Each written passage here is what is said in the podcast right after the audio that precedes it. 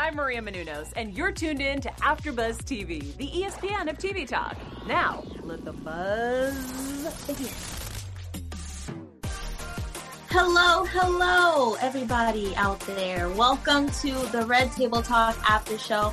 I'm one of your hosts, Tyler Simone, and I have two of my beautiful co-hosts here today, the Tyler Tyson and Jay Lamar.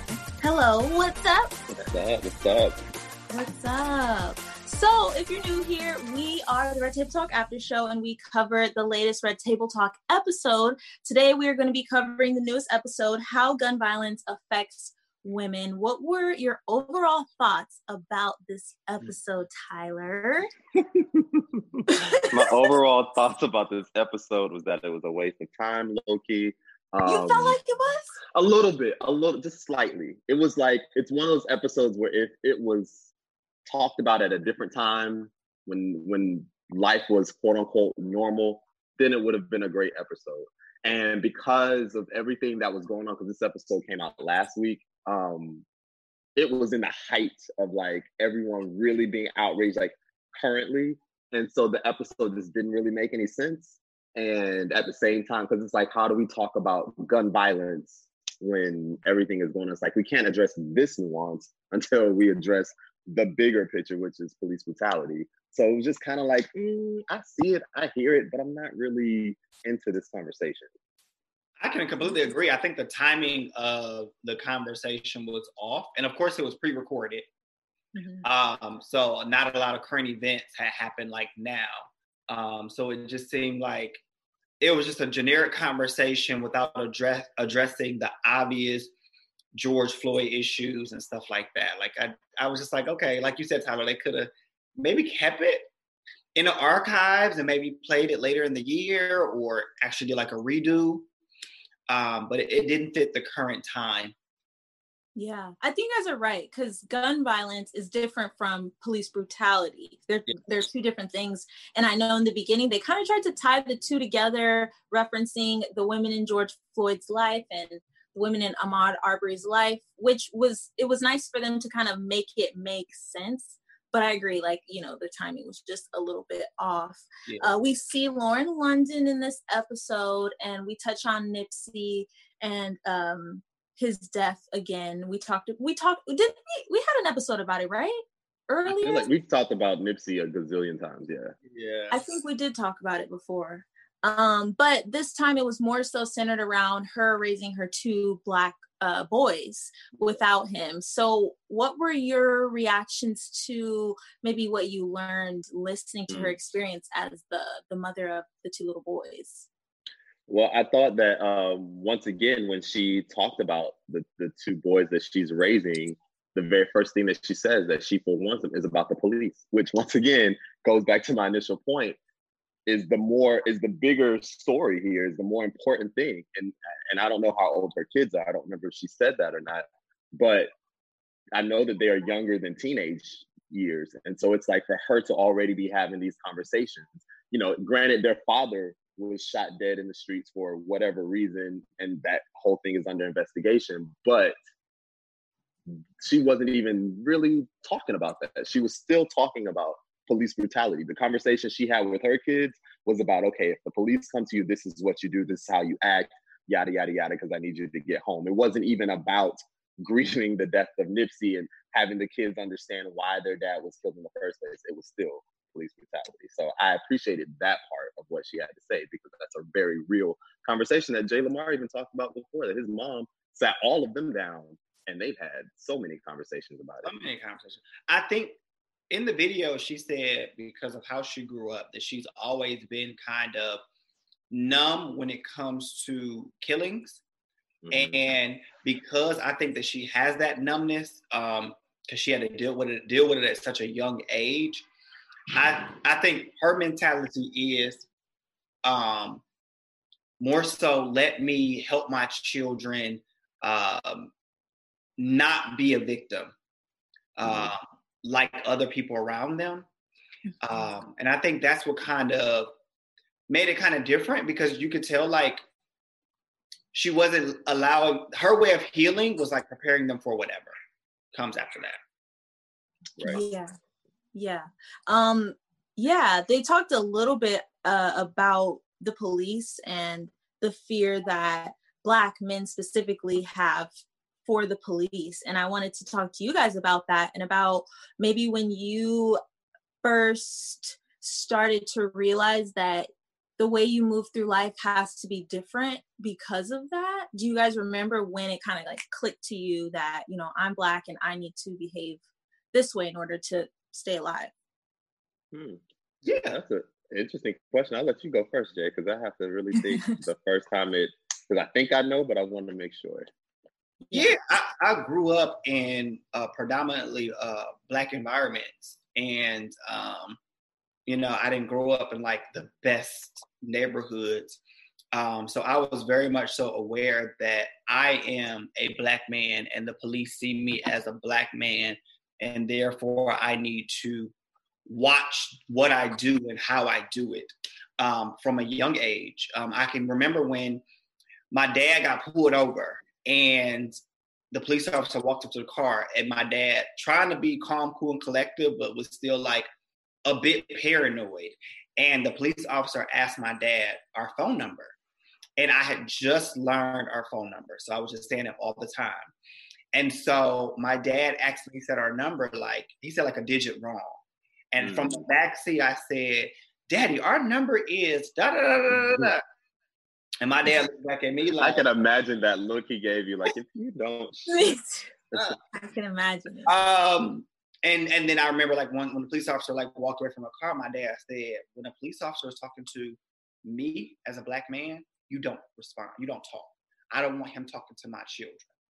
And it, it mm-hmm. immediately my thought process was, oh well, anytime I'm around police and they're talking to my parents, let me not butt in. Um, because my dad was more so fearful that the police officer would say something derogatory towards me, and then that would cause him to react as a father and a protector. Right.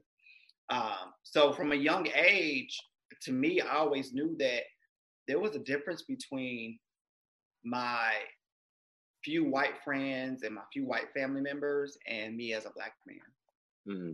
So mine is a little, it's a, it's hard to believe, but it's a little bit different. Um, so I did not have raised by my dad, Willie, and my uh, grand my grandmother. Neither one sat me down and had like the police talk, and mm. we didn't grow up in like the wealthy neighborhood, but we weren't in the hood either. We were somewhere in between. Um, and so my experience up until college, all of my friends were white. All of the schools I went to, for the most part, were white or really, really diverse. But because I was in AP and honors classes, my my my constituents they were all white um, because what I didn't realize, but later found out, was that they didn't readily put black kids in the advanced and honors classes. Like you had to advocate for yourself. Your parents had to fight for you. Like you had to like really be like, no, my child deserves the best, the best, the best. Mm. Um, but I didn't see that as a kid. So it wasn't until I got ready to go to college when I started driving, maybe my first interaction with the police, and then the conversation was had as, yeah, I mean, I always, obviously always knew I was black. I always knew oh, being the only black among the white kids, obviously getting treated differently from time to time, like those things were just there. So I knew that. But as far as my interaction with the police, my first interaction with the police and the first time kind of having that nervousness is when I started driving at like 16, 15 or 16, somewhere in there and then it's uh-huh. it's just been an ongoing struggle ever since. So, um, of course, we had conversations after that, but it wasn't until I started driving. Mm. Yeah, I feel I feel the same way. It wasn't until I started driving that I had to really think about that and that there was fear when a police officer pulled up behind me and I didn't really know why. But for black men, I, I know it's on a totally different level with everything that's been happening. Um, you know, wonder, before you move, before yes. you move on real quick, you know it's so crazy to me? Because even hearing you say and hearing other black women talk about their paranoia, their issue with the police, it sounds so foreign to me. Because in my mind, the police would never mess with a woman. If you're a woman, you're safe, regardless of what race. I mean, obviously, we know that's not true, but just the way my mind works, I'm thinking, oh, if they're a woman, the police are absolutely not going to mess with any women. But y'all have the same issues that we have. Yeah, yeah. Sandra Bland opened up our eyes to that in a completely different way. Um, because I too, I thought the same way. I grew up around nothing but boys, and so all of us, I thought had a different conversation than you know the two girl cousins that I had or the the two girl neighbors that I had. I mean, we had conversations like I, you guys had it when you started driving.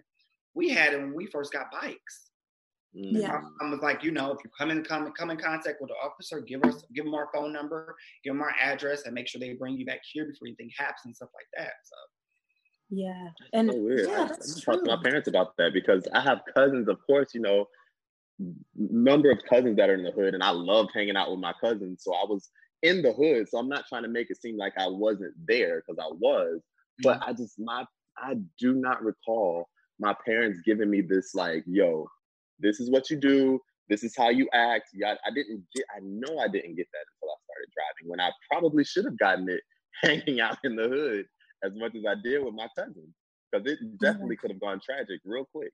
Yeah. Yes, but you're here and but I'm you're safe. Amen.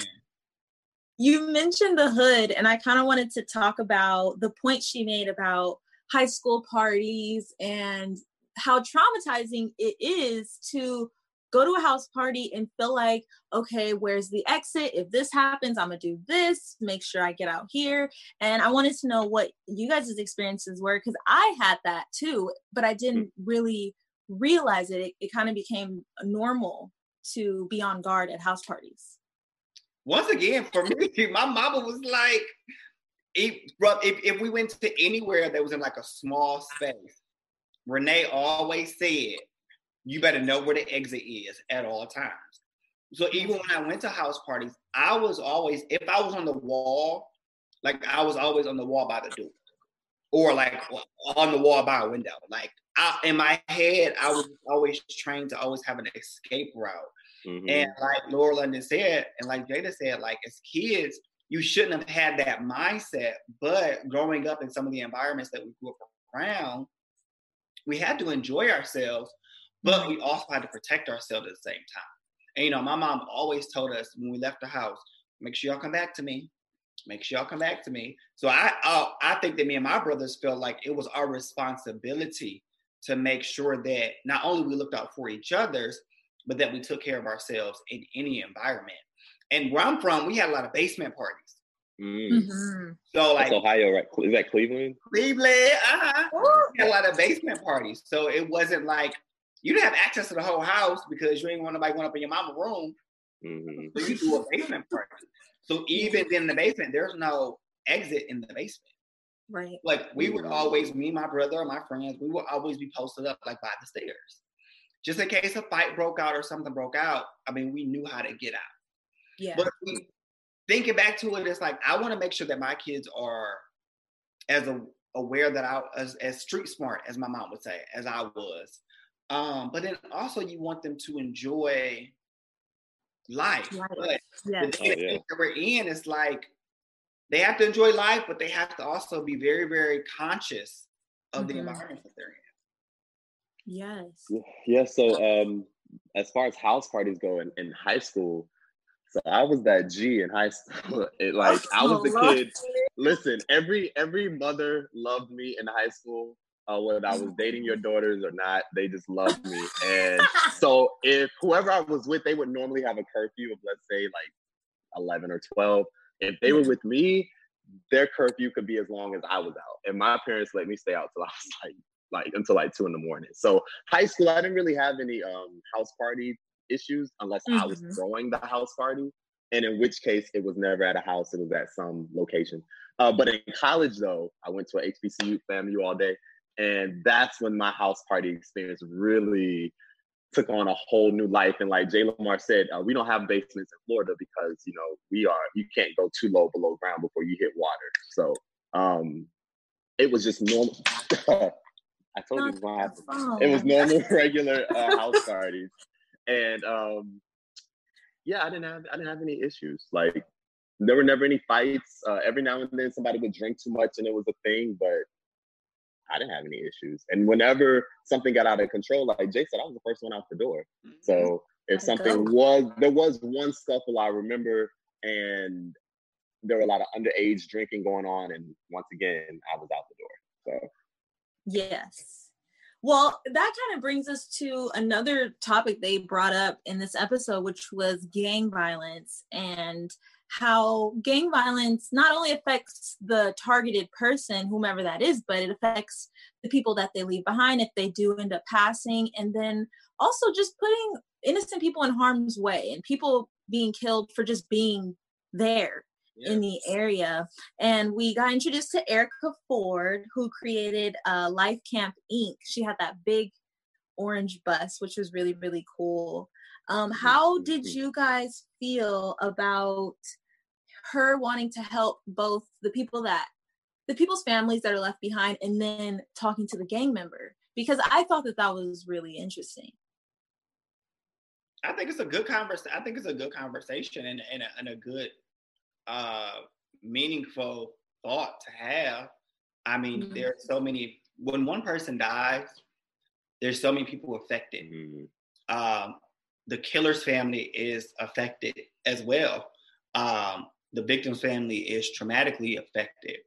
Uh, so, kind of providing that support for those two groups, um, I think is a good thing. Yeah. Yeah, I agree, and it's it's the same thing with uh, the whole prison thing. Like when people go to prison, it's not just the inmate whose lives have changed; it's the entire family. So, I mean, you can only imagine when someone gets killed, your entire family is affected, both the victim's family and the person that that took the other person's life. Everybody's lives are affected. So, I think that um, it's a I think it's a pretty good idea to have, you know, the the person at some point have a conversation with the, the victim's family if they're open to it. Mm-hmm. Um, of course, you have to be respectful depending on the circumstances. If the victim's family is like, you know what, I'm just not there yet. I'm not at a place. I don't know if I'll ever be at a place. You have to respect that. And as the person that caused that issue, you really have to respect it because you're the one that caused all of this in the first place. You took this person's life. And so you have to understand that they may not want to talk to you.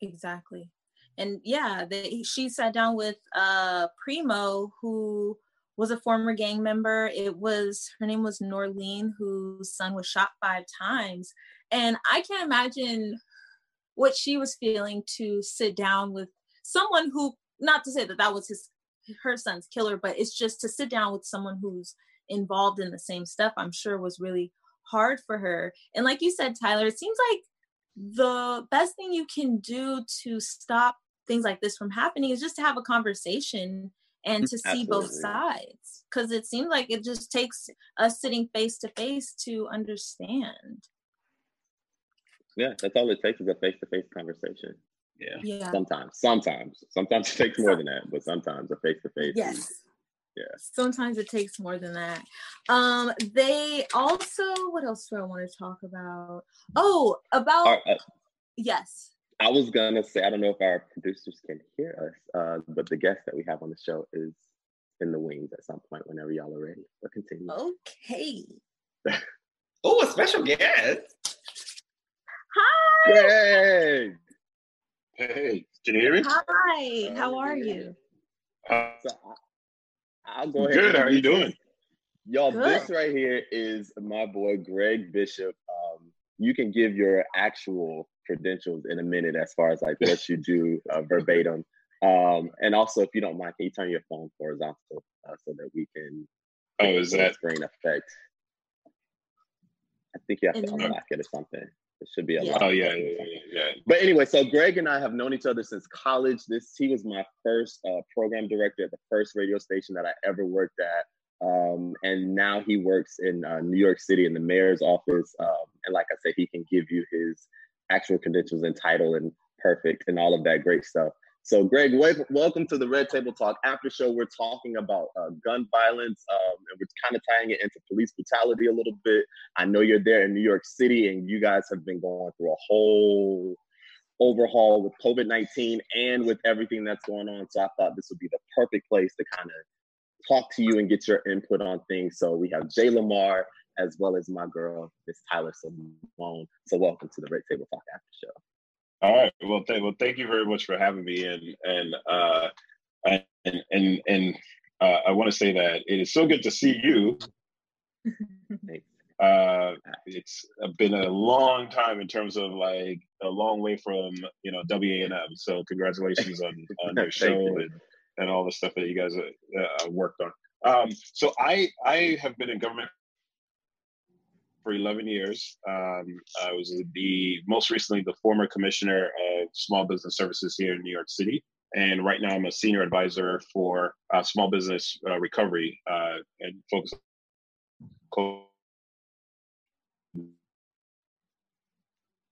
yeah, yeah, focus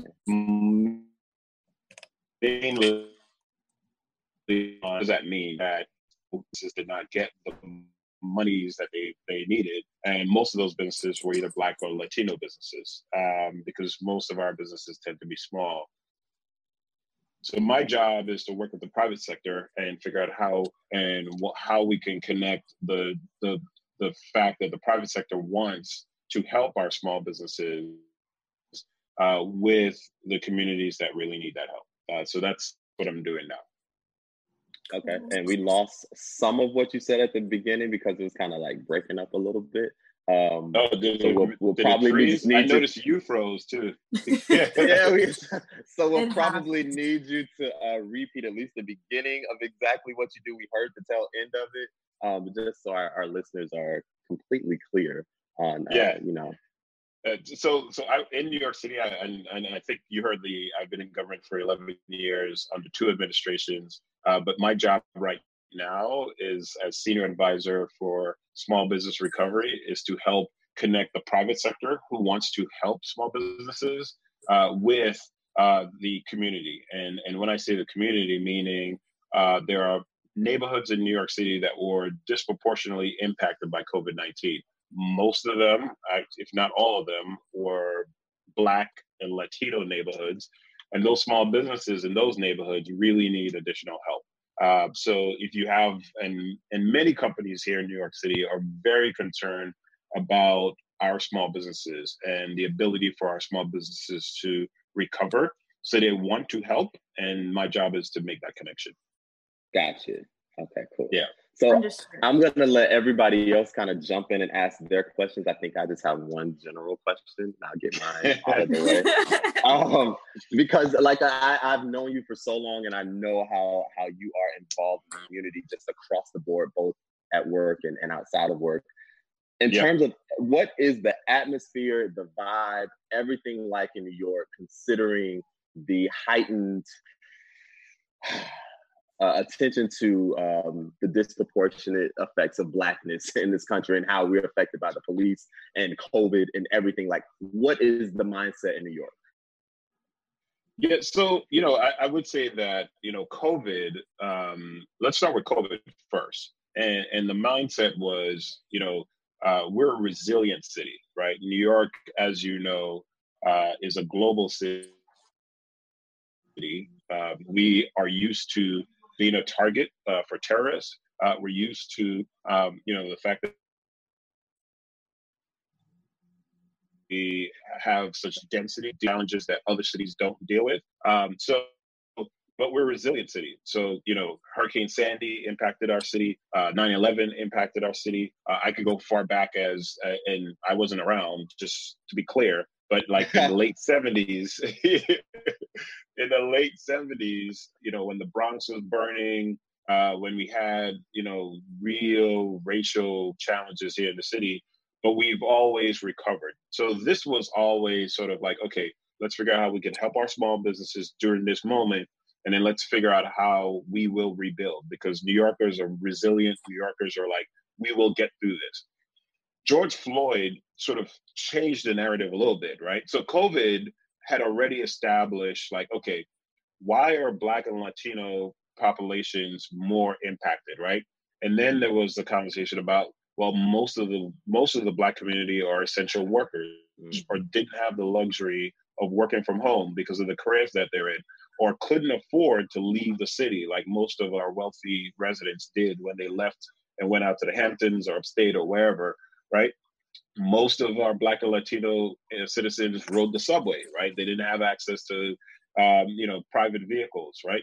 Uh, so there, there then started to be a conversation, uh, and it's always been happening, but a conversation about wait a minute, like we just can't recover and go back to normal, right?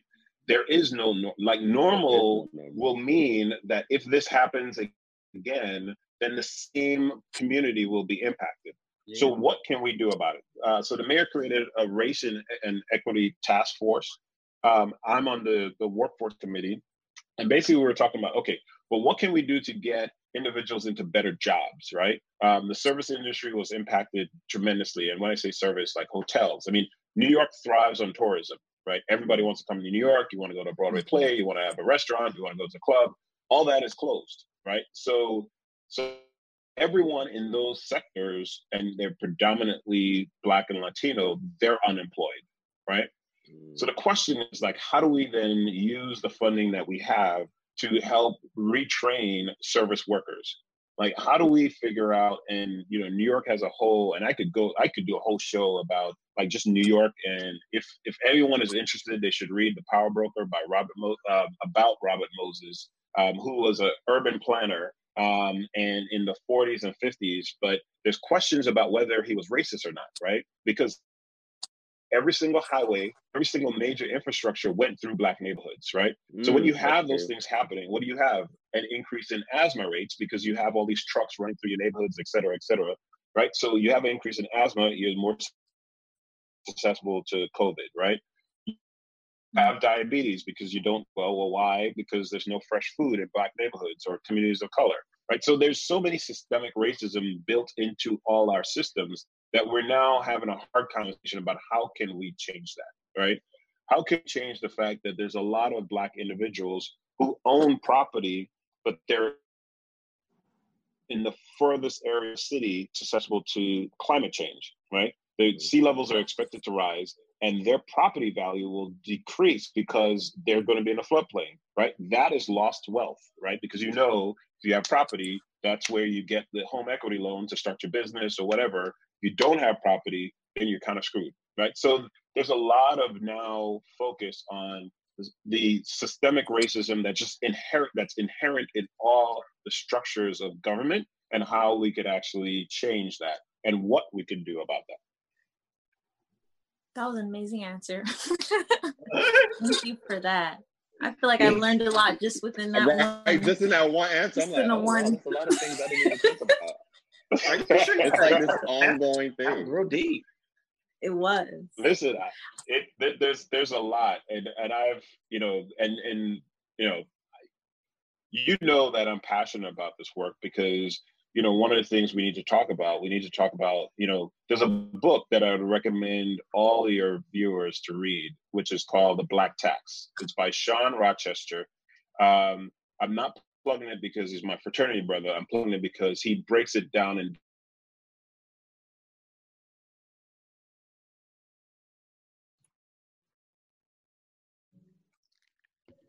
So, Gregg, I had a question for you about how we move on from this and in particular how white people can move on and and continue the conversation in the rooms right. that we're not present in because right. uh, like you were saying it's important to to have the conversations but for them you know what is what are things that they can do because it's it's one thing coming from us but i do know that white allies is, has been a really big conversation lately yeah so, and I would say that you know that's a great question. Uh, so there's a couple things, and and I'll be quick uh, because I realize if if I get too deep, then it's going to freeze again. Uh, but literally, uh, first, this country needs to like knowledge that racism exists. Right? Uh, we have not done that. Uh, and, and if you look at, for example, South Africa, they had a truth and then mm. reconciliation commission. Right? The truth is this country was built on the labor of the enslaved, right? And we as a country need to acknowledge that. And and whether you're black, white, I mean, we we know this, right? But our white allies need to acknowledge that and then understand what has happened, the systemic racism that's been built into every infrastructure, and then use their privilege, right? So the, the, the answer to your question is what type of compensation So as a white person, and I look around the table and I don't see any representation, then I'm going to start saying, hey, what are we doing to increase the diversity of this board? If I'm a CEO, right, understand that if you start a company, if your first five employees, if you don't have diversity in your first five employees, you will not have a diverse organization. So understanding that and then understanding how to actually be intentional about finding talent. There's no excuse. And everyone says, I cannot find that particular talent. Mm. That is not accurate, right? You can find that talent. You just have to put in extra work because we're out there. Look at everyone on this call right now. Like, like literally, we are we are educated. We've gone to school. We have talent, right? It's using your privilege to make sure that you address a, a systemic issue. That's a conversation our white allies need to, to start having. Hmm, I like Absolutely. that. That was a good answer. Yeah. What type of things has your job done to make you feel like a key asset as a black man? And what type of advice would you give organizations that are struggling with making their black employees feel like they're important? So, I mean, so there's a couple things, right? So in government, and that's the other thing, we there need to be more me in government, right? A lot of us, I get it. You're focused on making the money. Uh, if you're not at the table, like literally, you can't have that influence. So, you know, we've talked. Uh, I started in one administration, the Bloomberg administration, and at that time, it was all about how do you increase the amount of contracts that we are awarding to minority and women-owned businesses, and the, the, strategies that we could take there, um, and pushing that agenda. Uh, then this mayor, Mayor De Blasio, came in um, and put in a lot more resources uh, so we were able to increase the utilization uh, to almost like 30%. Um, last fall, I did a whole initiative around Black entrepreneurs because I was very specific. Like, government needs to have an answer for Black entrepreneurs. So I was able to do that because I was in a position uh, to actually not only implement, but actually affect policy, right? Um, I would say for the, your second part of the question, uh, because I have seen small, you know, businesses because I've seen, um, you know, just um, different uh, organizations, uh, and I've participated in leadership program where we talk about power and privilege. I'm able to have direct conversations about race.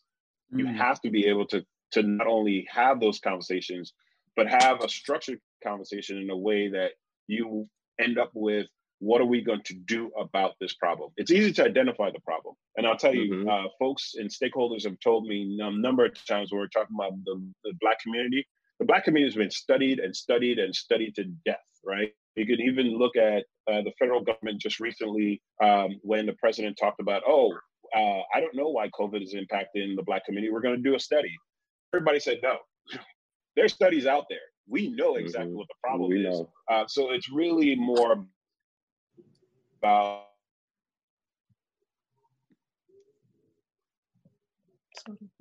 Oh, we lost right. It. Now we have. we, we got we got frozen again. Okay, just we're good. Slightly, just, yeah, just slightly. Technology. See, I feel this is a conspiracy because we're talking. they don't want us to be great.